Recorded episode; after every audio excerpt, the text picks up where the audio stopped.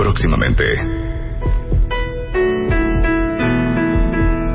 Algo grande está por suceder.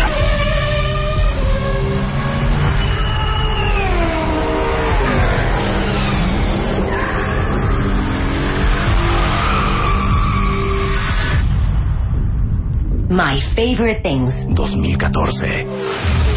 10 cuentavientes contra 228 mil rivales. My Favorite Things. 2014. Un juego extremo. Solo 10 triunfadores. My Favorite Things. 2014. Espéralo. Solo por W Radio.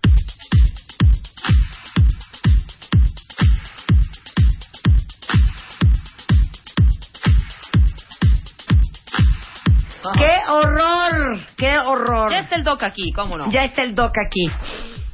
Les comparto mi alergólogo, Ajá. el doctor Carlos León, que es eh, presidente del comité organizador del Día Mundial del Asma en México, es eh, director general del Centro de Asma y Alergia de México, es especialista en, alergia- en alergias y asma, enfermedades respiratorias y alérgicas. ¿Qué más quieren? ¿Qué Nada. más quieren? Marta, ¿cómo estás? Buenas tardes. Bienvenido, Carlos. Gracias, ¿Cómo muy amable. estás? Oigan, Bien, con ¿por mucho dónde trabajo. empezamos, hijo? Mira, eh, ¿por ¿Cuáles dónde son las épocas del infierno?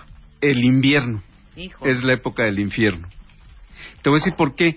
En, en esta temporada, yo te diría de octubre a marzo, se duplica o se triplica el número de pacientes que vemos en la consulta privada, pero es, eso es importante, pero muy importante. En los hospitales de urgencias, la primera causa de consulta en urgencias se va a convertir en aquellos niños con crisis de asma que tienen que acudir a urgencias. Entonces sí es muy relevante. ¿Por qué?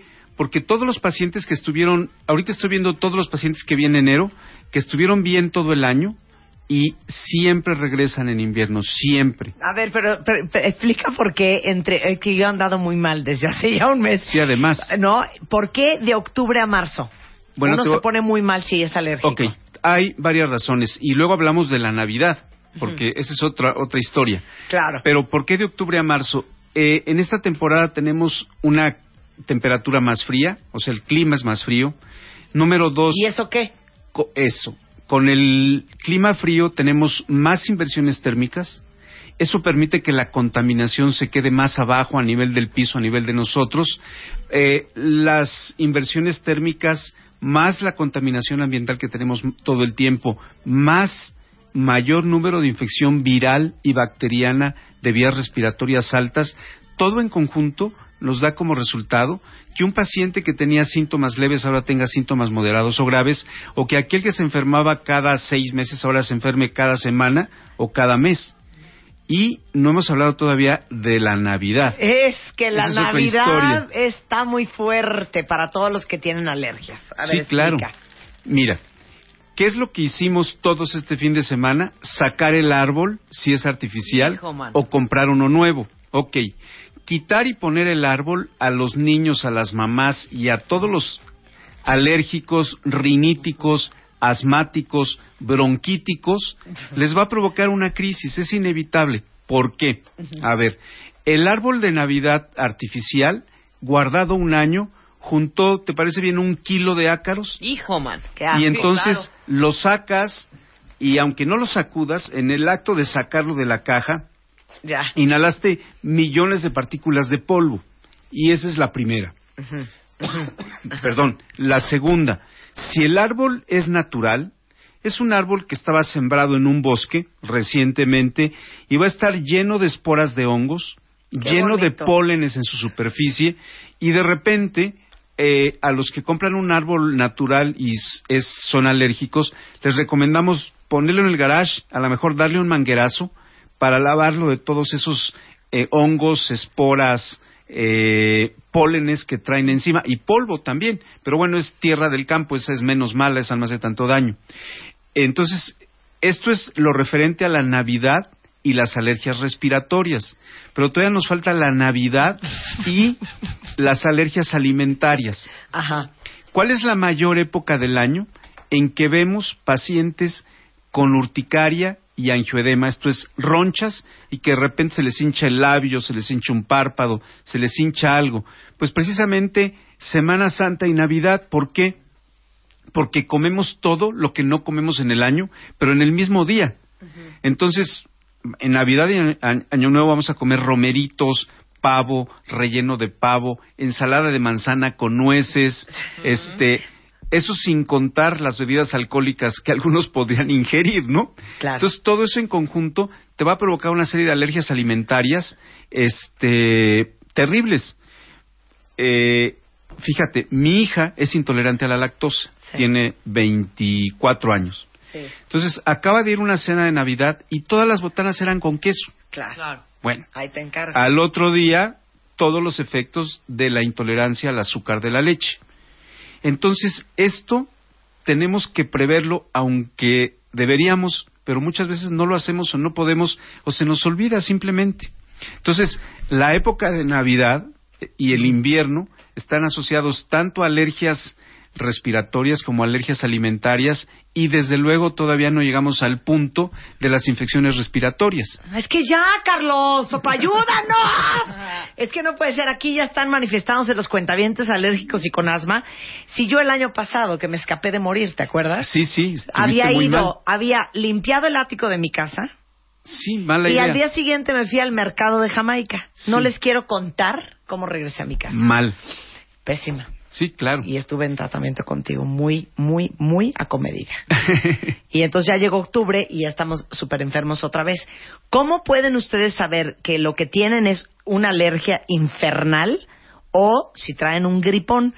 De estas y otras alegrías vamos a hablar con un gran alergólogo aquí en México, el doctor Carlos León, regresando en W Radio. Estás escuchando a Marta de Baile en W. En modo navideño. Continuamos. Estás escuchando a Marta de Baile en W. En modo navideño. Ya volvemos. Estamos de regreso en W Radio con el doctor Carlos León. Carlos León es presidente del comité organizador del Día Mundial del Asma en México, es director general del Centro de Asma y Alergia de México y su especialidad son las alergias y el asma. Dejémoslo así, de fácil. ¿Qué te parece? Vamos a hablar un poco acerca de cuál es el papel que van a jugar las infecciones respiratorias en el asma y en las alergias durante el invierno. Sí, dan- dame el ciclo. Eh, lo primero que sucede son los primeros que contraen infecciones respiratorias son los niños pequeños. Entonces, si en casa tenemos niños menores de 5 años, son los más, más propensos a tener infecciones virales respiratorias y estos niños van a tener lo que llamamos gripa, que se llama en realidad rinofaringitis viral aguda, y entonces son niños con moco, un poco de dolor de garganta, un poco de tos, febrícula, esto es fiebre realmente muy baja, estos niños tienen una infección viral. Si esos niños tienen alergia, la alergia nasal y la alergia bronquial van a empeorar mucho. Pero estos niños además pueden ser el vector para que un adulto o el abuelito que es asmático o que tiene EPOC se contagie. Entonces, se establece un círculo entre infección respiratoria y alergia muy difícil de romper. Se sabe que todos los alérgicos son más propensos a pescar infecciones virales. Y se sabe que cualquier infección viral puede agravar la alergia. Es ahí donde se establece un círculo vicioso. Eh, los niños de guardería, por ejemplo, son niños que en el invierno pueden tener una infección viral cada 15 días. Si tú tienes en casa o en la familia un niño de guardería, ese va a transmitir muchas infecciones respiratorias y eso es por un lado. Por otro lado, hay otro grupo de pacientes que pueden tener infecciones bacterianas respiratorias. ¿Cómo diferenciar una viral de una bacteriana? El virus te da febrícula, malestar general leve y se cura solo con doctor o sin doctor en una semana. Bacterias, fiebre elevada, un gran malestar general y por otro lado, tenemos que usar antibiótico. ¿Cuál es la recomendación general? No estamos recetando a través del radio, pero paciente que tiene fiebre menos de tres días, tratamos de no dar un antibiótico, eso es una recomendación muy importante. Y paciente que tiene fiebre y gran malestar general más de tres días, casi siempre tenemos que recurrir a un antibiótico. Ahora, por otro lado vienen las medidas preventivas que no solamente son los medicamentos para alergia y para asma. Adultos y niños deben tener todas las vacunas respiratorias habidas y por haber. Esto es, los niños y los adultos deben tener a fuerza vacuna de neumococo y vacuna de influenza. Amén de todas las otras vacunas que usan los niños pequeños. Pero las vacunas de neumococo y de influenza son también para los adultos. Mayores. Mayores, no, adultos. Todos. Todos. Adultos que tengan además asma, que tengan una enfermedad cardiovascular, que tengan sinusitis crónica, rinitis alérgica, tienen que vacunarse. Y aquí hay dos tipos de pacientes. Los que juran que la vacuna les hace daño y los normales, les digo yo, que se ponen la vacuna y están protegidos. La recomendación general es sí ponerse la vacuna de influenza. Y ahora, entre comillas, la otra infección respiratoria muy común en el invierno va a ser la influenza. ¿Cómo diferenciar una influenza de una alergia o de una infección respiratoria trivial, por decirlo de algún modo? La, yo tuve influenza en 2009 cuando fue la, primera epidemia importante en los años recientes. El paciente con influenza siente que se muere. O sea, no quieres nada, no quieres ver a nadie, no quieres ver la tele, no quieres comer, no quieres que te hablen.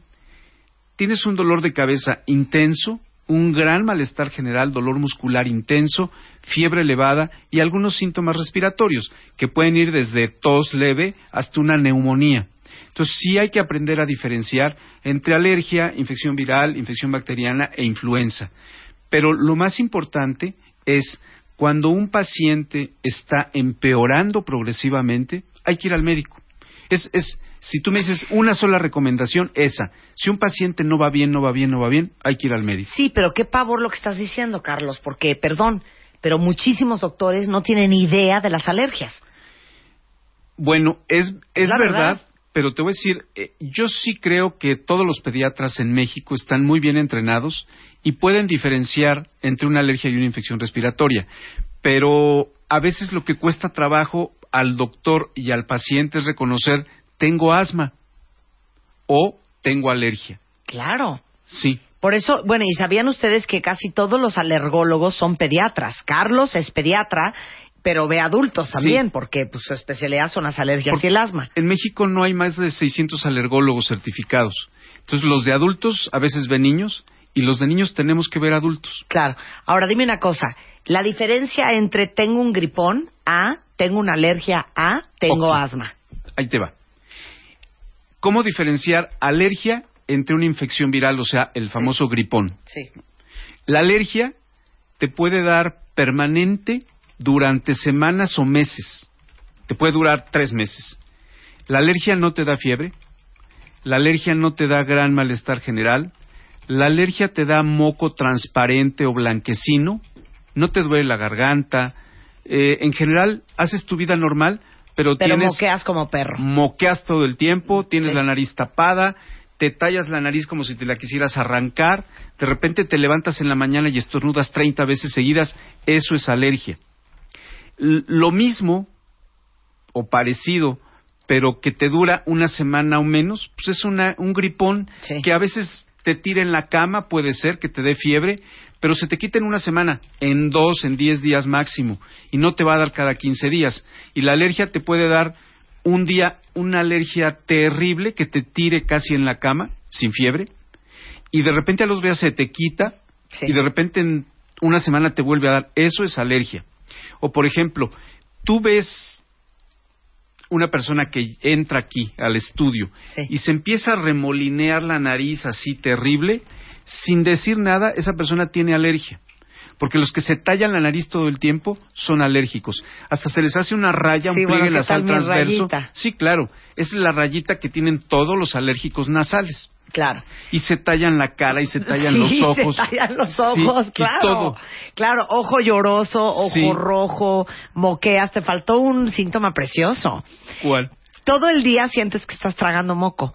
Sí, es Como que el moco se te va para atrás Sí. en la garganta. Se llama descarga retronasal. De repente le hizo a, un- a una mamá, oiga, ¿y su hijo tiene moco? No, no le escurre nada. Oiga, pero por atrás, bueno, por atrás sí se ve que está tragando el moco todo el tiempo. Porque claro. la descarga puede ser anterior o posterior, efectivamente. Claro, el que no te salga el moco por adelante no significa que no Que te no saliendo el moco para por atrás. Claro, pero y entonces ahí viene otra cosa interesante. Los aseos nasales con agua con sal Ajá. pueden mejorar el 20 o 30% de los síntomas nasales de los pacientes con alergia, pero hay que hacerlos todos los días, toda la vida. Me dicen las mamás, oye, ¿y ¿cuánto se lo hago? Pues señora, un año o siete años, el tiempo que sea necesario. O sea, quieren, quieren que yo les diga una vez al día, tres días. Sí, claro. No, pues no tiene chiste. No, es toda la vida. Es toda la vida. Claro. Las- mi hijo tiene rinitis alérgica. No se toma el tratamiento, solo cuando está mal. Y que él- y es mi hijo y vive conmigo y lo veo no todo el día y no obedece. ¿No? Claro. Ahora, ¿cómo sabes que tienes asma? Ok. Cualquier paciente que tenga más de dos veces, yo diría más de una vez en su vida, tos, silbido de pecho y falta de aire, tiene asma hasta no demostrar lo contrario. Especialmente si no fuma. ¿Ok? Bueno. Paciente, fíjate, una señora de 40 años, de 50, que va a la clase de baile y cada vez que va a su clase de baile le da tos y le falta el aire cuando está bailando, tiene asma, hasta no demostrar lo contrario, a menos que tenga bronquitis. Yo tengo una preciosa. Que A ver. aparte, a mí me pasa cañón. ¿Pero tú tienes asma? No tú. Hija, qué triste que vive conmigo y ni siquiera sabe Y lo no que sabe. tengo, Es que no, espérame. Ahí está Cuando la- te da un ataque de risa Ah, la Sí. tos. y te da tos, Sí. tienes asma. Bueno, si tú llegas, claro, o sea, se- empiezas a reírte y te Y te empiezas a tos. toser Sí, claro. y en un descuido hasta te sirve el pecho. Y Bueno. en un descuido hasta se te sale un chorrito de pipí. Sí, claro. No, eso ya, ya. Oye, Bye. eso, Sí. como decía mi abuelita, eso está más peor. Eso está más peor. Pero ibas a decir cuando llegas Sí. a una fiesta. Llegas a un restaurante, ya ves que el- los desayunos de los hombres son a las ocho y media de la mañana. Sí. Las de las señoras son a las diez, diez y media. Sí. Entonces de repente llegan 10 señoras, todas empiezan a hablar al mismo tiempo, aunque no se oigan ni se entiendan. Se empiezan a reír y una empieza a toser como loca. Esa es asmática. Sí. Digo, lo digo en buen plan, Sí, no sí, con claro. sentido de ofender ni Claro, nada. claro. Pero exactamente la dificultad para respirar o la tos al hacer cualquier tipo de actividad física es asma hasta no demostrar lo contrario. Un paciente que tiene tres meses tosiendo y que no se le quita la tos con nada es asma hasta no demostrar lo contrario. Paciente, ¿Ves? un bueno, y, pero que no sea fumador. Sí. ¿ok? Claro, es tos de Sí, fumadora. Porque ese es un agravante. Pero fíjate, hay también una cosa muy importante, eh, sobre todo en adultos. Pacientes adultos mayores que tienen datos de bronquitis y tos, pero que cocinaron con leña o con carbón o trabajaron en alguna fábrica con polvos, humos o algo por el estilo, esa es otra enfermedad grave. Esa es una fibrosis pulmonar, una enfermedad intersticial pulmonar. Eh, se los digo porque de repente puede haber pacientes adultos tratados como asmáticos que no son asmáticos. Entonces, eso es muy importante también para diferenciarlo y de prevenirlo y dar tratamiento rapidísimo, temprano. Ahora dime una cosa. ¿No nos vamos a curar nunca? El asma no se cura, pero se controla. A ver, si tú recibes un buen tratamiento, puedes tener un control del 95% te gusta, o sea, el 95% bien es muy bueno. Ajá. O sea, es casi como estar curado, Sí. pero hay que usar el tratamiento. Claro, mira, dice aquí Luzma, a mí me pasa lo de la risa. Cuando son carcajadas, me, me escapo de ahogar. Claro, Pues eso es asma, hija. eso es asma o algo muy parecido, pero hay, el médico lo tiene que ver y diagnosticar. A ver, ¿en qué más se nota el asma? Las carcajadas. Eh, ah, bueno, subes escaleras y un piso y llegas ahogándote. O sea, na- yo que estoy medio viejo, pues sí, está bien, pero Sí. una persona de 30, 40 años que suba un piso y se ahogue, eso es asma. O es algo inflamatorio en los bronquios, porque el asma es una inflamación bronquial. Claro. Claro, te sirve el pecho. Te, te empieza a silbar el pecho. Eh, yo tengo representantes médicos que suben un, un, un piso que tenemos de escalera y se están ahogando. Ajá. Algo tienen. Sí, claro. Sí. Mira, luego. Carla Hernández dice, yo de antemano sé que yo no puedo correr ni de aquí a la esquina porque sé que me voy a morir y tengo que sacar mi salbutamol. Ok, esa es buena. Te voy a decir por qué.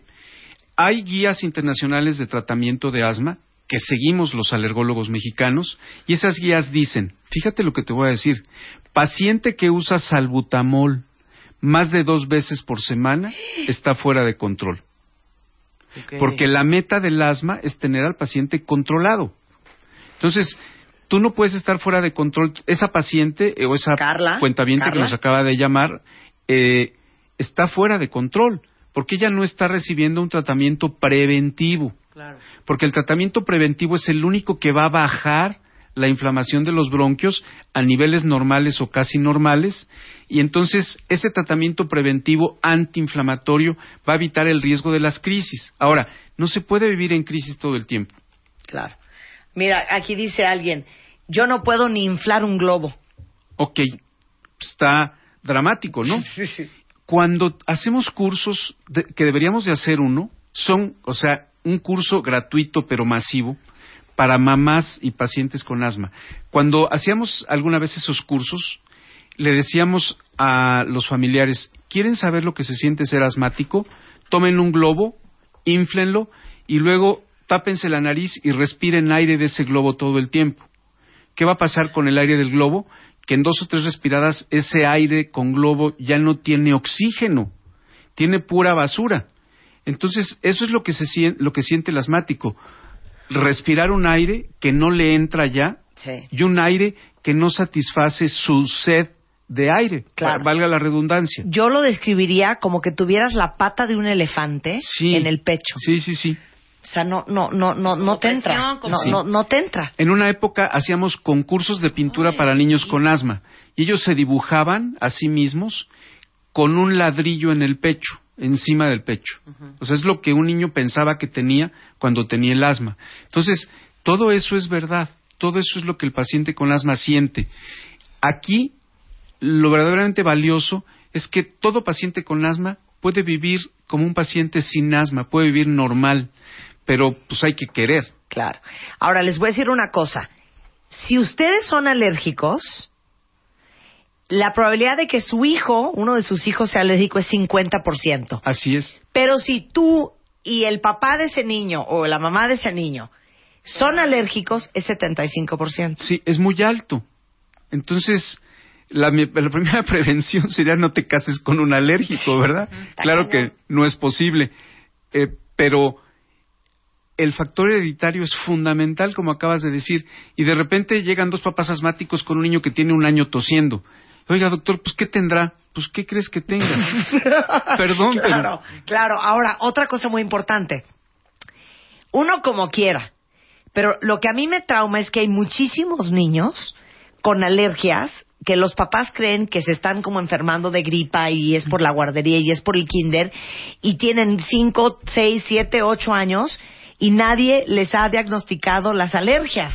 Pues a partir de hoy y con lo que acabamos de platicar, cualquier mamá puede asumir o sospechar que su hijo tiene alergia y llevarlo con su pediatra o con un alergólogo lo mira, más pronto dice, posible. Mi sobrina tiene 6 años, está en tratamiento, pero corre y le da un ataque de tos. Asmática. Es asmática esa niña. Ahora, ¿sabes qué hace mucho daño? No llamarle a las cosas por su nombre. O, sea, el doctor dijo que tiene bronquitis asmatiforme, que tiene hiperreactividad bronquial, que tiene, este, ¿sabes de qué se moría la- los asmáticos en Monterrey hace un siglo? De hoguillo, porque se ahogaban. Entonces, sí, perdóname, pero en los pueblos dicen, "Ti- es que tiene hoguillo. Entonces, si tiene hoguillo, pues es normal que se ahogue. Sí, claro, claro. Entonces, todos los sinónimos del asma causan daño, porque le estamos dando la vuelta a la enfermedad y el paciente no está recibiendo el tratamiento verdadero y oportuno sobre todo. Y como tú dices, mira, como adulto ya viviste, ya la Ah, libraste, hazle como puedas. pero un niño de un año que esté hospitalizándose cada dos o tres meses, a mí me parece que es injusto. Claro, está cañón. Mira, dice aquí Bambina, dice que ella no puede dejar de usar uniclear y nafasolina y a veces hasta cinco veces por día. Ok, esa paciente tiene una rinitis alérgica grave, Infernófera. Sí, y este lo que tiene que hacer es dejar de usar la nafasolina, pero recibir un tratamiento más completo para poder dejarla de usar, porque la nafasolina te provoca rinitis química medicamentosa. Entonces se está destrozando la nariz. Cállate. Mira, dice aquí, ahorita les voy a dar el teléfono del doctor, ¿eh? Mi esposo y yo somos alérgicos, tenemos un bebé y este fin de semana presentó características de una persona alérgica. Sí, lo que pasa es que la alergia eh, en los bebés puede empezar en piel desde el primer mes de vida. Es la famosa dermatitis atópica que antes le llamaban neurodermatitis. Son niños con la piel muy roja, muy seca, mucha comezón y que la piel incluso se puede partir, puede sangrar, se puede infectar. A partir del primer mes de vida podemos ver niños con alergia. Entonces, vamos otra vez con la lista. De las cosas que producen alergia infernal. Las más comunes. Las en- más comunes. Ok. Ácaros del polvo casero, número uno en la Ciudad de México. Número dos, pólenes de árboles. En todo el DF, el fresno, y en el poniente de la ciudad, encino. Ujú. Eh, número tres, yo diría algunos pastos, árboles y malezas en general, o sea, ya además de los dos que mencioné, hongos de la humedad. Si vives en Coajimalpa, por ejemplo, pues es una zona bastante húmeda y arbolada. Claro, yo en Valle de Bravo me escapo de morir por la humedad, la flora y la fauna. Sí, claro, Sí. bueno, en Valle de Bravo muchos pacientes se ponen Muy mal. de muerte, muy Sí. mal, porque además llegas a una casa de fin de semana que estuvo cerrada a lo mejor meses a respirar cantidades industriales de ácaros y de hongos y de De pólenes también, Sí. sí. Este, en alergias alimentarias, fíjate, la leche en primer lugar, tal vez huevo en segundo lugar y, y después todo lo demás, pescado, nueces, fresas, chocolate, Trigo. trigo, pero leche en primer lugar, sobre todo en niños pequeños menores de dos años de edad. Ok. Esas son las alergias que más frecuentemente vemos. Pero ahora que te digo que estaba yo en el frío y que me sentía muy mal, pienso que es porque pasé gran parte del tiempo con un abrigo de lana y en la prueba de alergia que tú me hiciste salí alérgica a la lana. Sí, claro, esa puede ser una más de todas las cosas que te causaron daño. Sí, Pero además, el aire acondicionado del avión, el aire acondicionado de los hoteles. Alguna vez te platiqué, hay una cosa que se llama síndrome del edificio enfermo. ¿Qué es eso? Son edificios sellados que no tienen comunicación al exterior y que tienen algo que se llama aire lavado o aire acondicionado y ese aire recircula constantemente pero con muchas eh, con muchos residuos de polvo de ácaros asco. E- ese síndrome del edificio enfermo se ve aún en personas sanas que trabajan en edificios modernos inteligentes y sellados que no son tan inteligentes Claro. Yo puedo saber cómo está el edificio dependiendo de cómo me siento en él. sí claro Si yo llego a un hotel y me estoy muriendo, yo sé que los ductos no los han limpiado en años, que no han cambiado los filtros de aire acondicionado, que esta alfombra hace años no la limpian, olvídate de las cortinas, Sí. ya cállate las almohadas de pluma. todo eso causa mucho daño a los pacientes con alergia y es del tipo de cosas que si se pueden tenemos que evitar porque ya hablamos de que la prevención sería la primera estrategia Claro, a ver, dice aquí un cuentaviente, si seguido te enfermas de tos con flemas, si seguido te enfermas o tienes bronquitis o tienes sinusitis o tienes asma cualquiera de las tres opciones que usted quiere Sí. escoger. ninguna de otra. ninguna de las tres es grave pero ninguna es buena hay que recibir tratamiento Claro. Ok, quieren el teléfono del doctor Carlos León. Desafortunadamente, solamente está aquí en el DF, sí pero está en el centro de asma y alergia.org.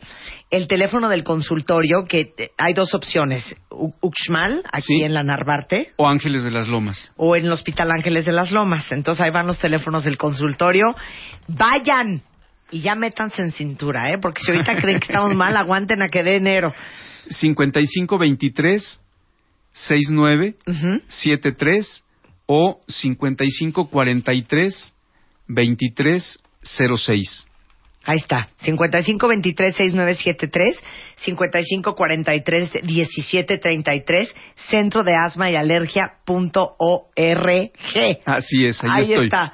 O sea, literal, yo junto con él me voy al consultorio. Pero ¿eh? ahorita, hija. No, ahorita ¿Sí? ya. No, de verdad. Voy tarde a mis juntas de la tarde. O sea, no es estuvo cañón porque no había podido ir. Llegué anoche y la pasé muy mal en el invierno, en el frío. Sí, no, y hay que prevenir para el resto del invierno. El invierno está empezando, Claro. ¿ok? Bueno, pues ahí está el doctor Carlos León, pediatra, alergólogo. ¿No, no existe asmólogo? Eh, no, como especialidad solita, no. Aunque nosotros lo que más vemos es asma, precisamente. Bueno, tenemos dos boletos dobles para el concierto homenaje de Michael Neiman, pianista, musicólogo, compositor británico en Bellas Artes, para el día de hoy a las 8 de la noche. Eh, si quieren ir, márquenme al 51668900. Y tenemos dos pases dobles para la ópera Rigoletto, también en Bellas Artes, para mañana a las 8 de la noche. Ambos se los regalo por teléfono al 5166-8900. Estamos de regreso mañana en punto de las 10 de la mañana. Pásenla bien, cuenta dientes. ¡Ya es Navidad! ¡Sí! ¡Adiós! ¡Adiós!